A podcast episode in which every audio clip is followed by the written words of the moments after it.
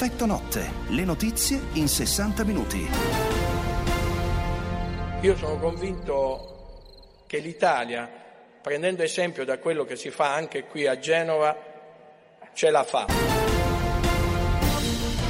Buona serata da Valentina Furlanetto. Avete sentito le parole del commissario Francesco Figliuolo oggi a Genova. Il generale ha confermato l'arrivo di circa 3 milioni di dosi di vaccino per fine mese che ci porteranno a un totale da inizio campagna di vaccinazione di 14 milioni 170 mila dosi rispetto allo stimato iniziale di 15,6 milioni. Insomma, nonostante i ritardi annunciati dalle case farmaceutiche stiamo recuperando. Il ministro Speranza ha firmato il protocollo con regioni e farmacisti per far partire in sicurezza le vaccinazioni Covid nelle farmacie del nostro paese e lo vedremo più tardi con Federfarma. E l'effetto dei vaccini stanno, sta facendosi sentire decisamente in Gran Bretagna. Zero morti conteggiati per Covid ieri a Londra, come non succedeva da sei mesi. Torna in vigore da oggi la cosiddetta regola del 6 in Gran Bretagna che allarga la possibilità dei contatti sociali fino a sei persone di due nuclei familiari diversi nell'ambito dell'allentamento graduale e a tappe del lockdown. Negli Stati Uniti intanto è iniziato il processo per l'uccisione di George Floyd. L'America chiede giustizia, il mondo intero ci sta guardando, ha dichiarato la famiglia del 46enne afroamericano ucciso da un ex agente di polizia il 5 maggio 2020.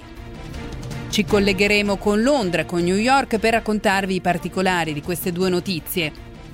Parleremo infine della legge Zan, la legge sull'omofobia, con il relatore che dà il nome al testo. Secondo la Lega chi forza sul disegno di legge divide la maggioranza, l'EUPD e 5 Stelle chiedono che si vada avanti. La legge ha già avuto il via libera alla Camera, ora dovrebbe passare al Senato. Infine ci collegheremo con una parrocchia della Liguria dove ieri un sacerdote si è rifiutato di benedire gli ulivi nella Domenica delle Palme come forma di protesta contro il documento della Congregazione per la dottrina della fede che vieta le benedizioni delle unioni di coppie omosessuali.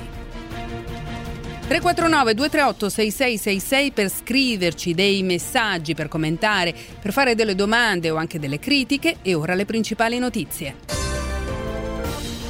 Vaccini in arrivo 3 milioni di dosi, vaccinazioni in farmacia, firmata l'intesa. Sale il tasso di positività, le regioni chiedono un segnale sulle riaperture. Suez liberata la Evergiven, riprende il traffico nel canale dopo sei giorni di blocco.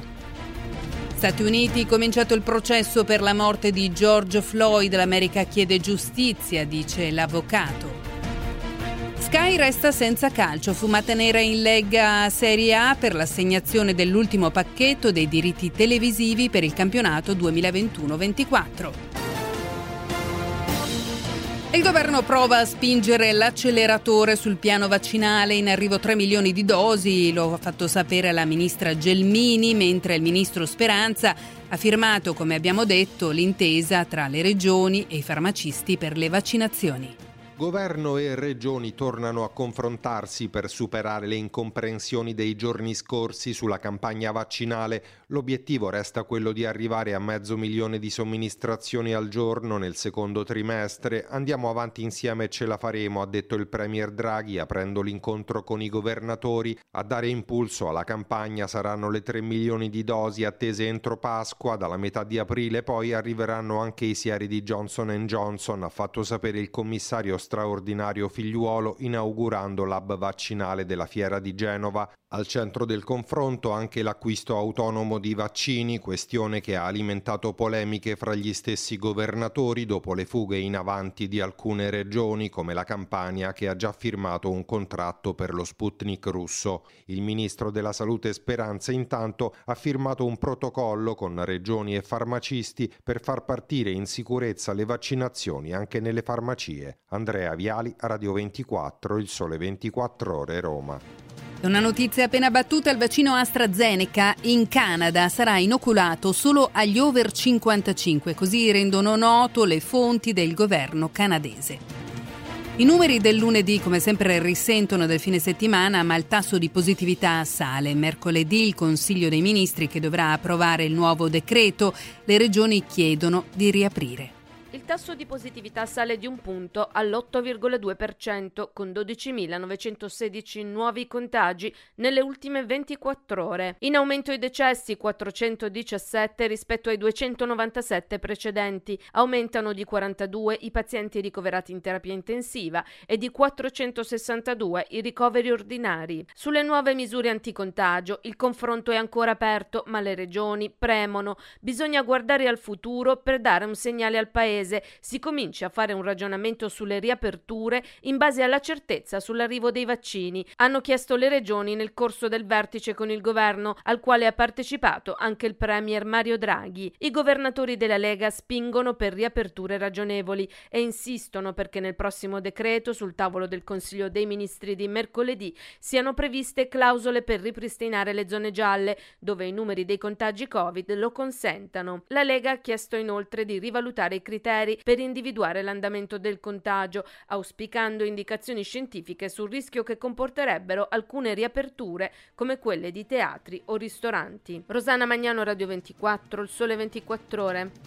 Intanto il presidente della regione Liguria Toti ha detto che sarà vietato venire nelle seconde case sulle barche da mercoledì prossimo e fino a lunedì dopo Pasqua. Non ci si può spostare tra regioni, ma si può invece andare all'estero, un paradosso non soltanto italiano.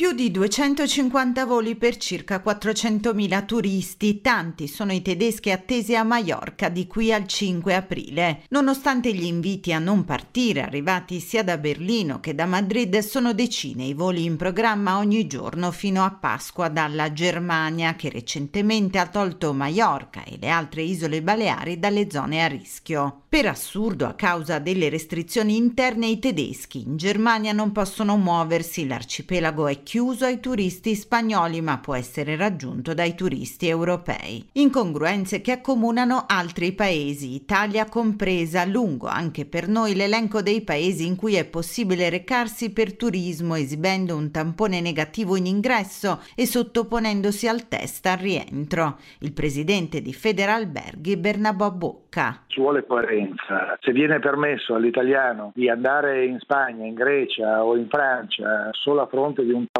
negativo, gli si deve permettere a maggior ragione di poter andare da una regione all'altra, sempre con le stesse modalità. Quello che vale per l'estero deve valere anche per l'Italia. Maria Luisa Pezzali, Radio 24, il sole 24 ore.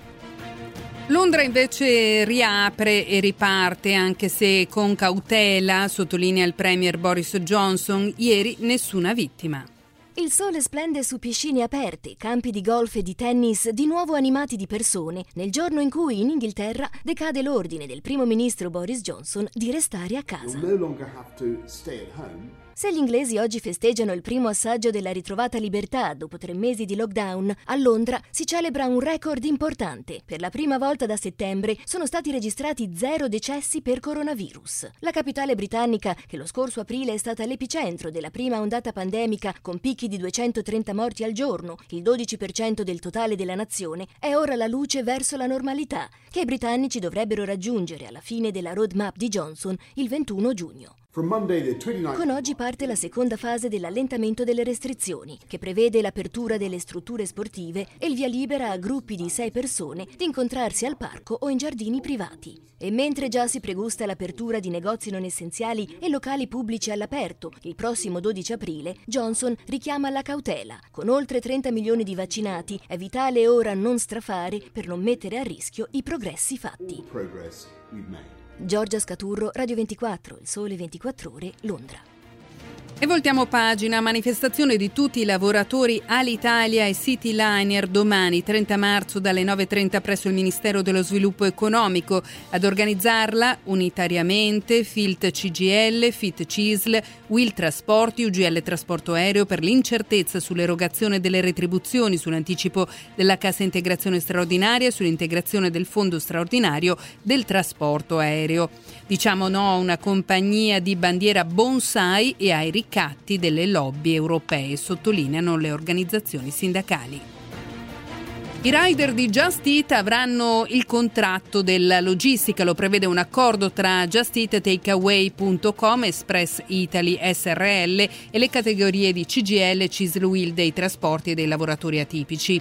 È un risultato importante che, affermano i sindacati, restituisce la giusta dignità all'attività di questi lavoratori, affermando diritti ed eque tutele contrattuali.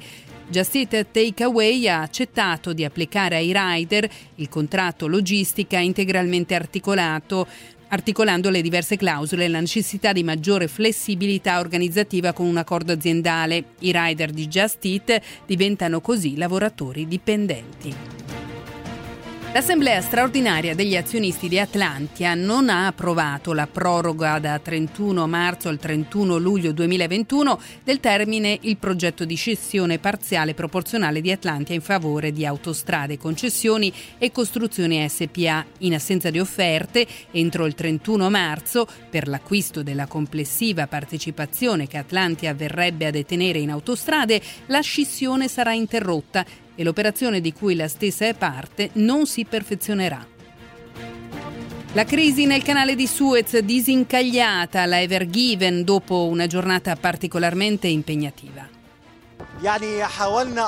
Dalla TV egiziana le prime immagini della Ever Given, che dopo il lungo sonno riprende la navigazione, fermano la risacca di notizie contraddittorie che sull'esito dell'operazione di disincaglio si erano susseguite per ore. Operazione che così racconta il comandante Luigi Mennella, presidente della Federazione Piloti dei Porti. Oltre a aver dragato tutto attorno alla nave sia a prua che a poppa, hanno utilizzato il combinato disposto di eh, rimorchiatori di elevata potenza e l'alta marea che si aspettava. Le previsioni sono state giuste. Alla velocità di un nodo e mezzo la Ever Given ha fatto rotta sul lago Grande per una serie di controlli, poi con i suoi quasi 19.000 container riprenderà il viaggio verso il Mediterraneo e quindi il porto di Rotterdam. Sbloccato da quel tappo enorme, ora su e giù per il canale ci vorranno giorni per smaltire il gigantesco ingorgo di navi, quasi 400 imbottigliate nell'attesa. Ingorgo che sparpagliato si riformerà davanti ai nostri porti. Luigi Merlo Feder Logistica per 15 giorni, 20 giorni ci saranno rallentamenti nelle operazioni rispetto alla programmazione dei terminal. Andrea Ferro, Radio 24, il sole 24 ore.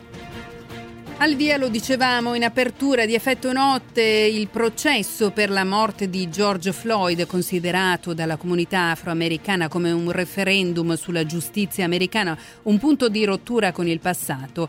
Abbiamo detto le dichiarazioni della famiglia di Floyd, più tardi ci collegheremo con gli Stati Uniti per vedere che cosa sta accadendo. E ora parliamo dei diritti televisivi del calcio. Dopo l'assegnazione del pacchetto principale ad Azzona, oggi un altro colpo di scena. Sky senza calcio, almeno per ora. La Lega di Serie A non ha approvato infatti per un solo voto la vendita del pacchetto 2 dei diritti della Serie A per il triennio 2021-2024 all'emittente satellitare. L'offerta era di 70 milioni per tre partite in coesclusiva e 13 squadre su 20 hanno votato a favore, nonostante che l'offerta fosse ritenuta più bassa del valore del pacchetto. Ma decisivo è stato il no di quei sette club, Juventus, Inter, Napoli, Lazio, Atalanta, Verona e Fiorentina, che dopo aver detto no all'ingresso dei fondi di investimento nel capitale della Lega e aver spinto per l'assegnazione del pacchetto A dei diritti a Dazon, che potrà così trasmettere da agosto tutte le 10 partite del campionato, hanno ora portato al no a Sky. A questo punto la Lega formulerà un nuovo bando per queste tre partite, aperto ovviamente a tutti con un unico vincolo, no alla trasmissione in chiaro. Quindi insieme a Sky possono rientrare in gioco anche Mediaset o Amazon. La Lega Serie A stima il pacchetto tra i 110 e i 120 milioni, per incassare in totale dai diritti domestici quasi un miliardo di euro. Dario Ricci, Radio 24, Il Sole 24 Ore. È deceduto questa notte il maestro Gianluigi Colalucci. Fu lui che diresse i lavori di restauro degli affreschi di Michelangelo in Cappella Sistina, da molti considerato il restauro del secolo. E grazie al suo coraggio e al suo talento, se oggi i colori della volta e del giudizio universale di Michelangelo appaiono in tutto il loro folgorante splendore. Lo annunciano su Instagram i Musei Vaticani. Colalucci aveva 92 anni. E prima di lasciarci per un breve stacco per il traffico, una notizia che è stata appena battuta dalle agenzie, una dichiarazione del ministro degli esteri Di Maio. Durante il periodo di Pasqua, dice il ministro, abbiamo chiesto agli italiani di restare a casa, di non spostarsi. Sconsigliamo ai nostri concittadini di andare all'estero perché siamo in una fase particolarmente complicata della pandemia all'insegna di varianti molto aggressive che hanno colpito tutta Europa. 349 238 6666 per mandarci dei messaggi, subito dopo parleremo dei vaccini in farmacia con questa intesa che è stata firmata con le regioni dal Ministro eh, per la Salute. A tra poco.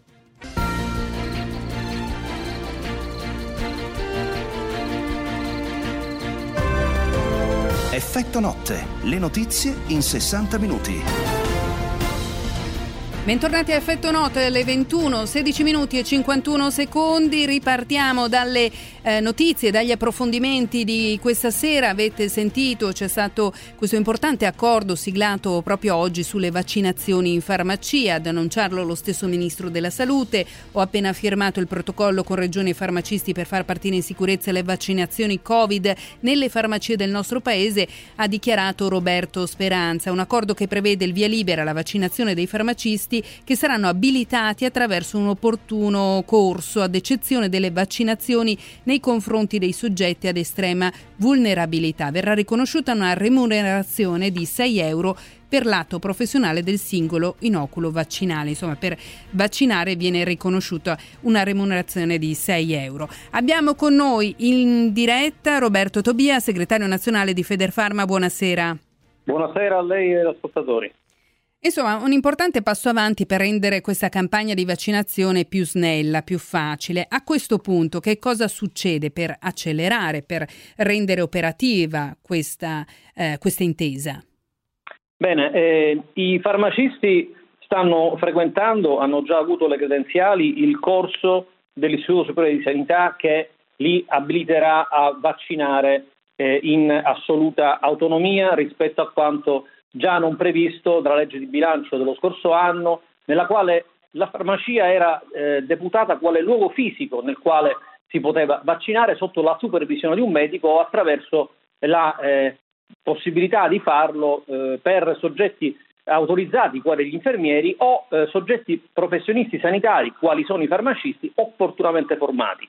Ci eravamo già portati avanti per eh, dare una eh, svolta a questa campagna vaccinale attraverso eh, la eh, frequenza di un corso della nostra società scientifica, l'UTIFAR, l'Unione Tecnica dei Farmacisti, che è un corso che ha eh, diciamo, la peculiarità di, vac- di permettere la vaccinazione anti-influenzale. In quel periodo si parlava di questo. Oggi sarà possibile per i farmacisti in piena autonomia vaccinare i soggetti ai quali lei stessa faceva riferimento. È un passo importantissimo verso l'Europa, nella quale eh, da eh, ormai tanto tempo 18 paesi su 28 eh, vaccinano in autonomia. In UK addirittura i farmacisti si recano a vaccinare per il Covid al domicilio del paziente o in Francia, come è successo da, eh, nella fase emergenziale, eh, sono stati autorizzati a vaccinare per il Covid. Quindi un passaggio importante che abilita il farmacista ad un ruolo professionalmente eh, diciamo, dovuto quale professionista sanitario che ci mette sicuramente al passo con l'Europa. La prima regione ad aver arruolato le farmacie è stata la Liguria, dove è possibile immunizzarsi contro il Covid. Al momento sono 52 le strutture disponibili. Nel Lazio sono circa 1000 su 1800 le farmacie che hanno dato la loro preadesione. Eh, chi invece è indietro? Beh, ehm, oggi eh, c'è stato un passaggio fondamentale che lo stesso ministro Speranza e eh, che il presidente del Consiglio Draghi hanno voluto sottolineare già da tempo e lo hanno fatto in maniera esplicita nel, de, nel decreto sostegni. E il passaggio fondamentale è quello della, del, della conferenza delle regioni e quindi l'indirizzo che tutte le regioni hanno pienamente recepito è quello di seguire questa linea. È chiaro che poi l'Italia eh, è un paese eh, a 21 velocità diverse eh, per eh, ciò che riguarda eh, l'ambito sanitario e quindi eh, avremmo potuto correre il rischio di eh, avere 21 eh, sistemi sanitari diversi e 21 tipi di vaccinazione diverse. Questo non avverrà, ne siamo sicuri, perché la Conferenza delle Regioni è pienamente in accordo con quanto sostenuto eh, sposato appieno dal Presidente del Consiglio Draghi e dal Ministro Speranza, dando una, eh, un rafforzamento a quello che è stato il ruolo della farmacia nella fase pandemica, un nuovo modello di farmacia come luogo, come dice testualmente il decreto sostegno, dove la popolazione può trovare una prima risposta alle domande di salute, un'azienda erogatrice di servizi da mettere a disposizione del pubblico. E quindi 19.000 farmacie sul territorio sono certo risponderanno in maniera eh, forte, in maniera eh, assolutamente significativa per dare un contributo che è un contributo eh, innanzitutto dovuto al Paese nel quale chiaramente noi crediamo, un contributo che servirà a portare eh, a raggiungere quell'obiettivo che tutti ci prefiggiamo, quello di eh, raggiungere al più presto quella eh, immunità di gregge che è necessaria per eh, riprendere anche l'attività del nostro Paese. Quindi le farmacie vogliono esserci, ci saranno e saranno sicuramente tante. Eh, segretario Tobia, è previsto entro meno di un mese in Europa, il 19 di aprile, l'arrivo del vaccino Johnson Johnson, già approvato nelle settimane scorse da EMA, l'Agenzia Europea per il Farmaco, e AIFA, l'Agenzia Italiana del Farmaco. Si tratta del quarto anti-Covid che sbarca nell'Unione Europea e, e soprattutto un arrivo atteso perché è un vaccino monodose. In, sì. in che maniera questo porterà ad accelerare la campagna, che è quello che tutti ci auguriamo? Beh, sicuramente semplificherà eh, la procedura e se- semplificherà sicuramente l'accesso al vaccino, essendo il vaccino eh, Johnson Johnson un vaccino che non ha necessità di essere eh, conservato alle temperature alle quali devono essere conservati gli attuali vaccini a disposizione per la campagna vaccinale e metterà anche in condizione le farmacie, soprattutto eh, conservare nel, nelle opportuni, con le opportune tutele eh, a tutela della salute pubblica il vaccino eh, dando eh, un ulteriore servizio che noi vogliamo sicuramente dare. Il vaccino Johnson Johnson essere, potrà essere conservato a una temperatura controllata tra i più 2 e i più 8 gradi centigradi, il che chiaramente costituisce un enorme vantaggio per la popolazione e per le farmacie nel poter dare questo contributo concreto che vogliamo dare alla campagna vaccinale del nostro Paese. La brutta notizia è che sono solo 7,3 milioni di dosi nel secondo trimestre e 15,9 nel terzo, non moltissime.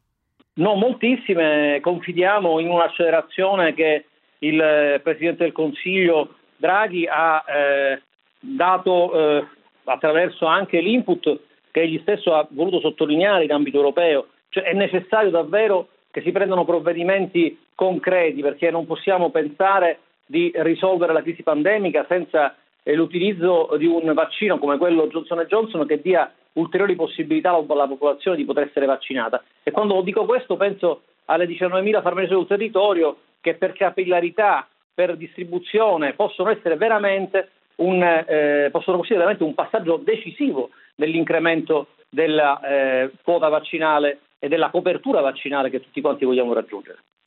Un'ascoltatrice, Giusy da Bari, ci scrive al nostro numero 349 238 6666 i farmacisti dipendenti hanno un contratto del settore commercio, commercio, non settore sanità. Come possono vaccinare? I farmacisti eh, frequenteranno il corso dell'Istituto Superiore di Sanità e quindi saranno abilitati a vaccinare. È chiaro che eh, le farmacie che hanno i collaboratori potranno sicuramente, anziché destinarli al, alla possibilità di essere al banco, di eh, vaccinare eh, nello stesso orario di lavoro, fermo restando che eh, la nostra federazione nazionale si è resa disponibile eh, in tempi non sospetti, ritenendolo sicuramente un passaggio fondamentale, quello di adeguare il contratto collettivo nazionale di lavoro a standard professionali che sicuramente anche attraverso un nuovo sistema di remunerazione nel prossimo futuro potranno riconoscere il ruolo fondamentale che la professione del farmacista collaboratore ha all'interno delle nostre farmacie. Grazie a Roberto Tobia, segretario nazionale di Federfarma. Grazie a voi, buona serata. E noi andiamo a vedere un po' che cosa è stato detto oggi dai protagonisti di questa campagna vaccinale, innanzitutto dal commissario all'emergenza Covid, il generale Francesco Paolo Figliuolo, che è stato questa mattina a Genova, lo sentivamo a inizio trasmissione, andrà in Lombardia mercoledì prossimo, quindi dopodomani E poi ha parlato anche il capo della protezione civile Fabrizio Curcio, sarà anche lui in Lombardia dopodomani. Sentiamo che cosa ha detto Figliuolo. Oggi non siamo venuti a fare passerella, abbiamo visto inoculare vaccini e questo è ciò che dobbiamo fare. E questo a pieno regime può fare 5.000 vaccinazioni. E cosa significa questo? Che per raggiungere le 500.000 vaccinazioni bilanciate la Regione Liguria deve farne intorno ai 3, ai 13, una media di 13.200 circa al giorno. Eh, a rientro a Roma di dire al Premier con la Liguria ci siamo. E con le altre regioni sentiamo. Noi abbiamo iniziato un giro di verifica su tutte le regioni, ma verifica vuol dire vedere che quello che noi ci immaginiamo in sede di pianificazione sia poi la realtà e se ci sono scostamenti rispetto al, pra- al piano prendere dei correttivi. Abbiamo visto buone pratiche, abbiamo sentito e visto e toccato di mano che ci sono delle cose da migliorare. Figliuolo insieme a Fabrizio Curcio, capo della protezione civile, hanno visitato a Genova la, il Maxi Hub vaccinale della eh, fiera. Sentiamo che cosa ha dichiarato Fabrizio Curcio. Noi non siamo in giro per l'Italia a mettere voti, a fare le classifiche, i numeri, i numerini, a noi questo non interessa. A noi interessa che il sistema paese vada avanti insieme, ognuno con le possibilità che ha e magari supportando ancora di più laddove c'è necessità.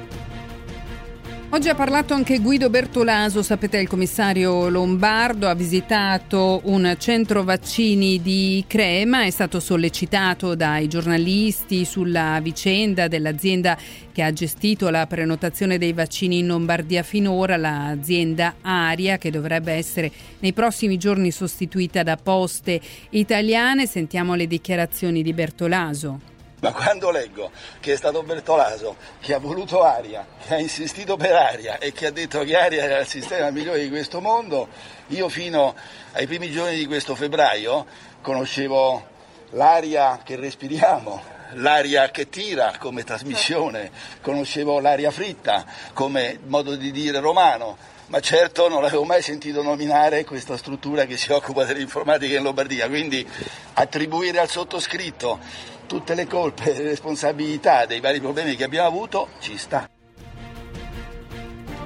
Chiaramente la Lombardia in questi giorni ha ricevuto molte critiche, il commissario Bertolaso risponde così. Io ho chiesto scusa quando ho visto gli anziani over 80 in piedi in fila e quella cosa, quella cosa mi ha mandato fuori dai gangheri. Oggi sono qui a dire che stiamo facendo il possibile e spero di non dovermi più scusare con nessuno per quello che riguarda le prossime settimane e, e i prossimi anni.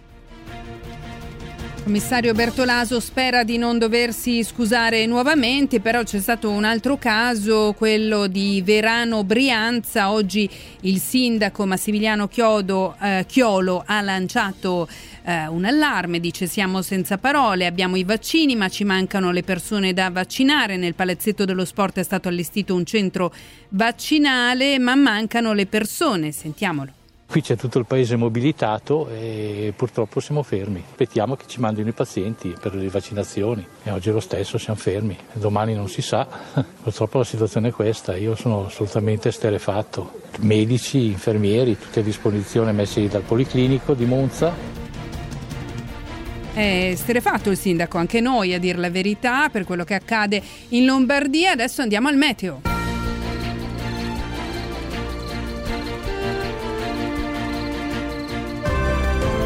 Effetto notte, le notizie in 60 minuti. Please, please, please, I can't breathe. So I can't breathe looking at my neck, man. One of my homies died. I'm about to die to see. State ascoltando la voce di George Floyd, quegli 8 minuti e 46 secondi terribili, interminabili, che l'accusa non esita a paragonare a una tortura.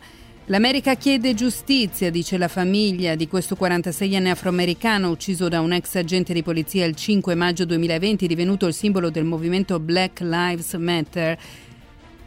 La famiglia reclama il diritto di veder condannato quest'uomo che non ha avuto pietà nel soffocare un essere umano inerme e disarmato. Questo è quello che sostiene la famiglia. Ovviamente tutta l'America sta guardando in diretta televisiva il processo che si è aperto proprio oggi e Minneapolis, la città eh, nella quale avviene questo processo, nella quale è avvenuta l'uccisione, è blindata. Marco Valsani è corrispondente da New York per il Sole 24 Ore, buonasera.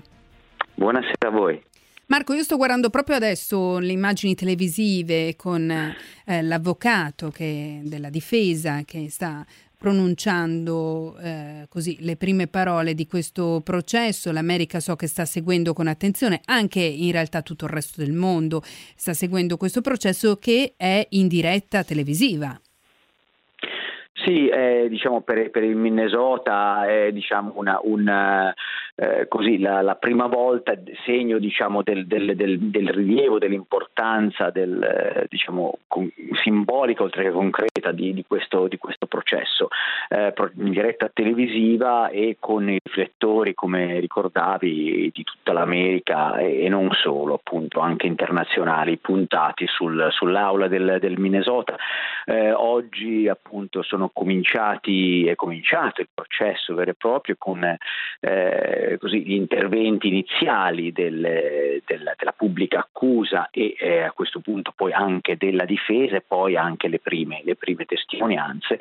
Eh, dovrebbe durare almeno quattro settimane eh, per quanto riguarda le, le, deposizioni dei testimoni e degli esperti e poi a quel punto se i tempi saranno rispettati la parola potrebbe passare alla giuria eh, di, di, 12 eh, persone a cui poi viene affidato il, il, il verdetto.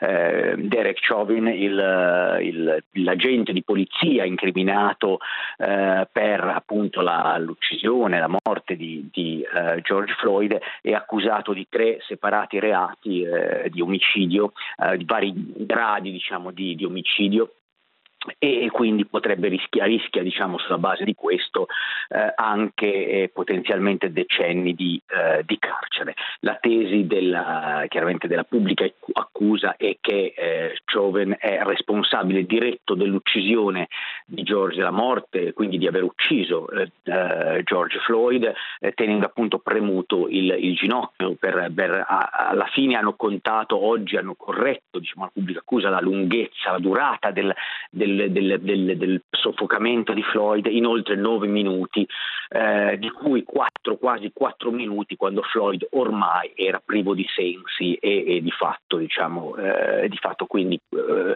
in procinto di, di, di, di morte, di, essere, diciamo, di, perdere, di perdere la vita. Eh, la tesi della, della, difesa invece è che eh, eh, Floyd sarebbe in realtà morto anche per altre cause, per problemi di salute che aveva, problemi di, eh, di assunzione di, eh, di droghe che, eh, che, aveva, che, aveva, avuto che diciamo, lo rendevano eh, fragile da quel punto di vista. Eh, invece, eh, ecco, invece, tutta la, la, la questione rimane, rimane aperta. Diciamo, Marco, ma dal referto del medico legale è emerso che il decesso è avvenuto per asfissia, quindi se anche Floyd fosse stato sotto l'influenza di sostanze stupefacenti, questo non ha mm, determinato la morte.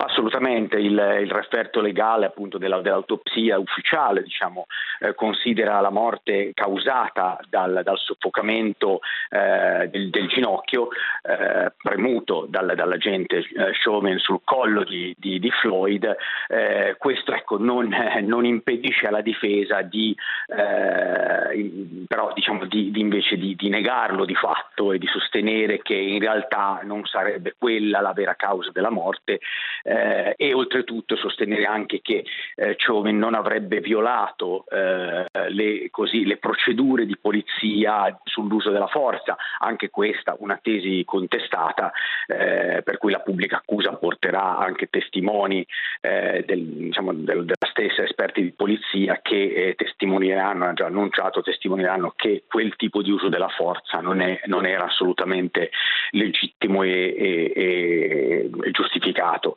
Eh, quindi si, si, preannuncia tuttavia appunto per, diciamo, da, si preannuncia una, una, una difficile e comunque attesissima atmosfera nel corso del, del processo proprio perché le tesi sono, sono appunto contrapposte e, e, e diciamo, l'America in questo, in questo, frangente dovrà fare i conti appunto con una, una, una realtà che va al di là del, del, dell'omicidio stesso di Floyd e, e diciamo, mette in realtà poi sotto accusa eh, la, diciamo, l'atteggiamento complessivo della polizia nei confronti di, di, di, molti agenti di polizia nei confronti degli afroamericani o di sospetti afroamericani e l'uso diciamo, della violenza eh, nei, loro, nei loro confronti.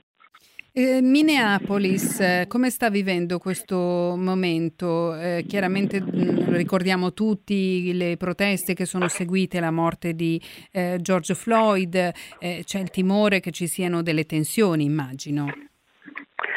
Sì, la, la, l'atmosfera è sicuramente di, di tesa e, e, anche se eh, tutti si, eh, diciamo, si, augurano e auspicano che eh, diciamo, le, le, le, il comportamento rimanga eh, diciamo, delle, delle, de, del pubblico rimanga comunque nell'ambito delle proteste, eh, delle proteste diciamo, legittime e, e, e, senza violenza, però sicuramente il clima non è, non è di quelli facili e diciamo, ci sarà una, un'estrema attenzione eh, a come si svolgerà poi, a quello che emergerà, visto che appunto è poi anche in diretta, a quello che emergerà durante il processo e, e, e quindi a come... Eh, e ci auguriamo che non ci siano sul, sul, sul chiaramente verdetto. manifestazioni di violenza. Grazie a Marco Valsania, corrispondente da New York per il Sole 24 Ore. Grazie a voi. E da New York andiamo invece a Londra. This is the next part of our roadmap to ease restrictions cautiously. As the vaccines are rolled out, L'avrete riconosciuta la voce del Premier Boris Johnson, Premier britannico, dice che l'alleggerimento dal lockdown è iniziato in Inghilterra, un piccolo passo, dice reso possibile da mesi di sacrifici e permette di sfruttare il bel tempo per fare ad esempio più esercizio sportivo all'aperto. Non senza ammonire però il popolo britannico che il percorso avviato deve proseguire con cautela.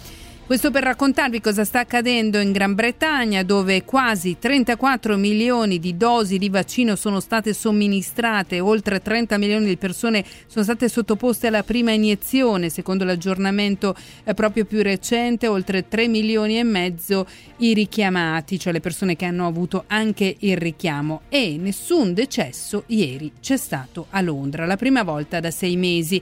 Io do il benvenuto a Giorgia Scaturro da Londra, buonasera. Buonasera Valentina e gli ascoltatori. Allora, eh, questa situazione ci fa ben sperare perché possiamo guardare noi stessi, forse fra 5-6 settimane, speriamo. Eh, nessuna vittima per Covid ieri a Londra, bisogna anche dire che ieri era domenica, forse come accade anche in Italia, i dati delle domeniche sono un po' mm. sfalsati, tuttavia eh, sono crollati i numeri eh, delle vittime in Gran Bretagna. Questo pare grazie ai vaccini. Sì, ebbene, come dicevi tu, i numeri del weekend sono sempre più bassi, però eh, stando comunque a una media settimanale si guarda a 2,7 morti a Londra contro i 196 di gennaio, quindi un, cra- un crollo eh, nei numeri mh, mm, che fa ben sperare anche per quel che riguarda i contagi. Ieri il più il più basso numero degli ultimi sei mesi, 3.780 e quindi eh, diciamo siamo incanalati verso, verso la libertà libertà, come eh, il primo ministro Boris Johnson ripete più spesso. È anche vero però che eh, con l'arrivo della primavera e soprattutto una frustrazione di tre mesi di isolamento eh, per i britannici è stato particolarmente duro, eh, non, non si spera che eh, riusciamo a contenerci eh, dal, dal, fare tutto, perché al momento non, non, è possibile fare tutto. Se partiti da oggi, eh, finalmente ci si può incontrare in gruppi di sei eh, nei parchi, ma anche nei giardini privati.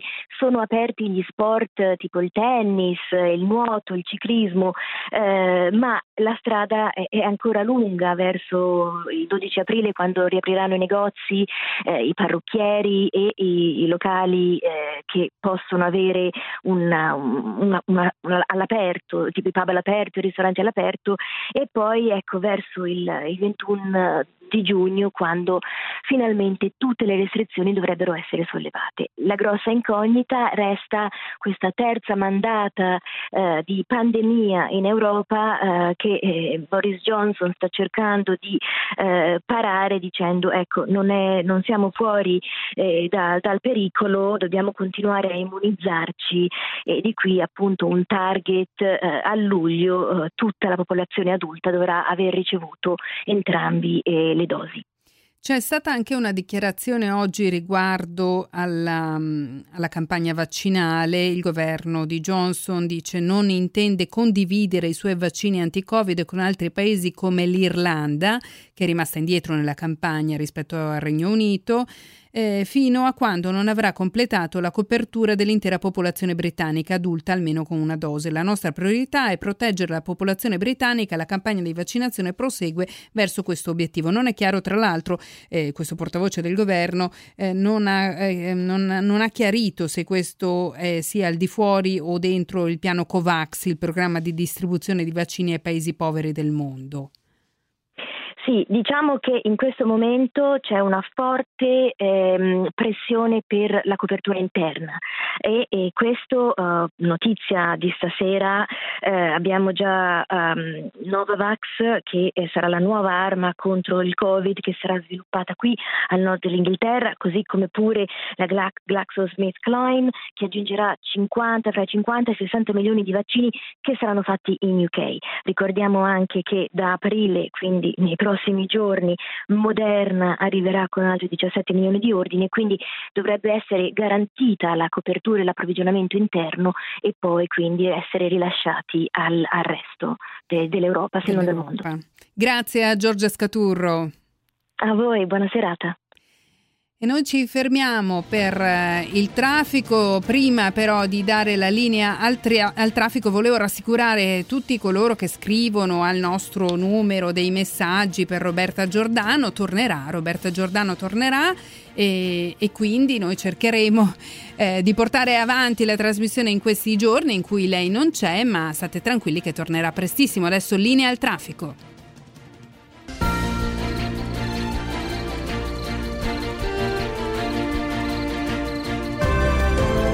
Effetto notte, le notizie in 60 minuti.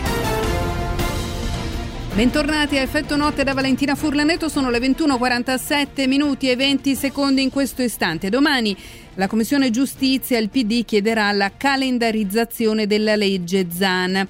La legge Zan è la legge contro l'omofobia e le discriminazioni di genere. Attualmente il codice penale italiano punisce i reati e i discorsi di odio fondati su caratteristiche come la nazionalità, l'etnia, la religione, la famosa legge Mancino, ma con la legge Zan potranno essere puniti allo stesso modo i reati di discriminazione fondati sull'orientamento sessuale e l'identità di genere. A differenza di molti paesi europei, in Italia non esiste ancora una legge ad hoc. Pensate che il primo tentativo di introdurre una legge contro l'omofobia risale al 1996. Noi diamo il benvenuto ad Alessandro Zan, deputato del Partito Democratico, da cui questa legge prende il nome. Buonasera.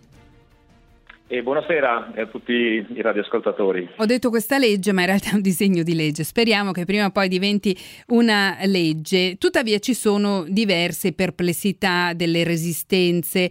Oggi il senatore leghista Simone Pillon, sulla richiesta del PD e del Movimento 5 Stelle di incardinare questa legge Zan, che è stata già votata alla Camera ed è ferma al Senato, ha detto chi forza sul disegno di legge divide la maggioranza.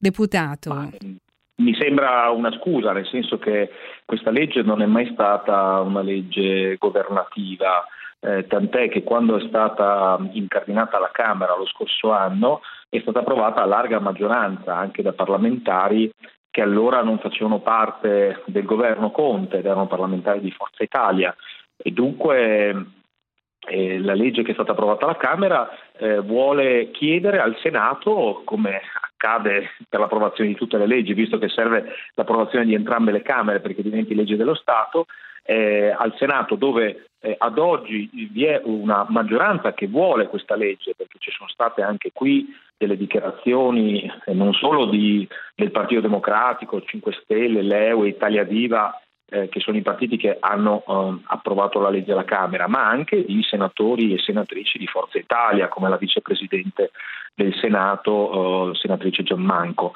per cui questa è una legge eh, trasversale che eh, ha, una, che, diciamo, ha una maggioranza al Senato che la vuole approvare. La cosa che eh, è inaccettabile è che in Commissione Giustizia vi sia un presidente della Commissione che in quanto appartenente alla Lega eh, fa più gli interessi di un partito che non invece quelli di, di Presidente della Commissione, cioè dovrebbe essere super partes e dire ok, è una legge che io personalmente non condivido, però ehm, e non si capisce perché, perché stiamo parlando di una legge contro le discriminazioni, ma in ogni caso eh, cerco di eh, la calendarizzo in modo che la Commissione possa discuterne, possa votarla e se la Commissione sarà a favore la legge sarà approvata in Commissione, altrimenti no. Eh, questo, questo, è eh, il Parlamento è sovrano dunque questo sono, è l'iter che eh, seguono tutte le leggi. C'è stato anche un fatto terribile dello scorso 26 febbraio che è stato reso noto soltanto il 20 di marzo, mi riferisco all'aggressione omofoba alla stazione Valle Aurelia di Roma. Due ragazzi sono stati aggrediti verbalmente, poi anche fisicamente da un uomo che li ha presi a calci e pugni perché si stavano baciando in attesa eh, di un treno. La Lega lancia l'accusa che voi abbiate strumentalizzato in qualche maniera questa aggressione di Valle Aurelia per chiedere di... Eh, di fare presto con questa legge. Ma anche questo non è vero perché la legge, ripeto, è già stata approvata alla Camera a larga maggioranza. Una volta che è stata approvata alla Camera è arrivata al Senato, siccome nel frattempo c'è stata una crisi politica con l'insediamento del nuovo governo. Nel frattempo Draghi, siete però al governo con la Lega. Sì, però anche qui, come dire, c'è stata in questo caso una situazione del tutto eccezionale la Lega non è un nostro partner politico, noi siamo totalmente alternativi alla Lega, però di fronte ad un'emergenza sanitaria che chiedeva la responsabilità di tutte le forze politiche, il Presidente della Repubblica ha chiesto un atto di generosità e di responsabilità chiamando eh, Mario Draghi a presiedere il governo per affrontare questa emergenza. Ma nel frattempo però non è che il Parlamento si ferma, il Parlamento legifera su tante questioni, non solo quelle che riguardano l'emergenza sanitaria e la questione economica. Dunque questa, ehm, questa affermazione del senatore Pillon che dice questo rompe la maggioranza, ma cosa significa? Eh, la legge è stata approvata, ripeto, ehm, eh, trasversalmente dalla Camera e io ho fatto anche peraltro un appello alla Lega di, a, di rivedere le proprie posizioni e di approvare una legge di civiltà. Teniamo presente che in Francia questa legge esiste dal 2004, cioè da 17 anni, e i promotori di questa legge in Francia sono stati proprio i partiti di destra. Questo a significare che quando tu introduci una legge che vuole proteggere le vittime più vulnerabili e il caso di Valle Aurelia dove due ragazzi che si davano un bacio innocente sono stati aggrediti brutalmente, ne è l'esempio lampante, questa non dovrebbe essere una legge eh, di parte, ma una legge eh, bipartisan di tutto l'arco parlamentare. Purtroppo dobbiamo dirci con, con, altrettanta franchezza che viviamo ancora in un paese che ha de, delle forti eh, dire, radici culturali e dei problemi di omofobia eh, che fanno sì che alcuni politici preferiscano, anziché ehm, dire, fare una battaglia di giustizia, strizzare l'occhio a certi elettori, eh, un certo tipo di elettorato per, per, ottenerne consenso e questo francamente io lo trovo veramente eh, di fronte al, a questi fatti di cronaca che accadono, lo trovo veramente eh, molto triste. Ecco. Grazie ad Alessandro Zan, deputato del Partito Democratico. Buona serata. Grazie a voi, buona serata. E noi andiamo in Liguria. Perché ieri che cosa è accaduto? Eh, il parroco di Bonassola, in provincia di La Spezia, eh, Don Giulio Mignani, ha parlato dalla sua um, chiesa, dove stava conducendo la messa della Domenica delle Palme e ha detto che non avrebbe benedetto gli ulivi, come è di tradizione, come forma di protesta contro il documento della Congregazione per la dottrina della fede che vieta la benedizione delle unioni di coppie omosessuali. Buonasera Don Giulio. Buonasera a lei e a tutti i radioascoltatori. Quindi lei eh, ha deciso di prendere questa posizione, tra l'altro la Curia ha ehm, stasera proprio ha diramato una nota di reprimenda nei suoi, confronti, nei suoi confronti, dice si sta valutando in merito nelle apposite sedi, nonostante i vari interventi già compiuti personalmente negli ultimi anni dal Vescovo i comunicati emanati per ribadire ai fedeli la posizione ufficiale della Chiesa, Don Giulio, in merito a temi riguardanti la fede e la morale, è nuovamente è accaduto nella scorsa Domenica delle Palme che si è eh, praticamente, eh, dice la Curia, ha, ha parlato di cose non, di cui non avrebbe dovuto parlare, insomma ha fatto arrabbiare la Curia. sì, sì, sì, si vede di sì. sì, credo che sia anche, come dire... Se l'aspettava? Sì, eh, sì di, per, di per sé sì ma lei va, andrà avanti con questa sua protesta. Che cosa ha detto e qual è stata la reazione dei fedeli? Sì, Beh, intanto vabbè, c'è, c'è, da dire che di per sé la decisione di non benedire le palme l'avevo presa precedentemente all'uscita del documento e di per sé era anche per motivi legati eh, alla questione diciamo, di sicurezza per, per, il Covid, nel senso che avevo pensato di fare la formula che non prevede la benedizione, però poi quando è uscito il documento eh, mi sono sentito un po' ferito ecco, anche da quel, da quel documento, nel senso che mi è sembrato molto duro anche nelle parole. E allora ho deciso di dare una connotazione in tal senso, manifestare un, un dissenso.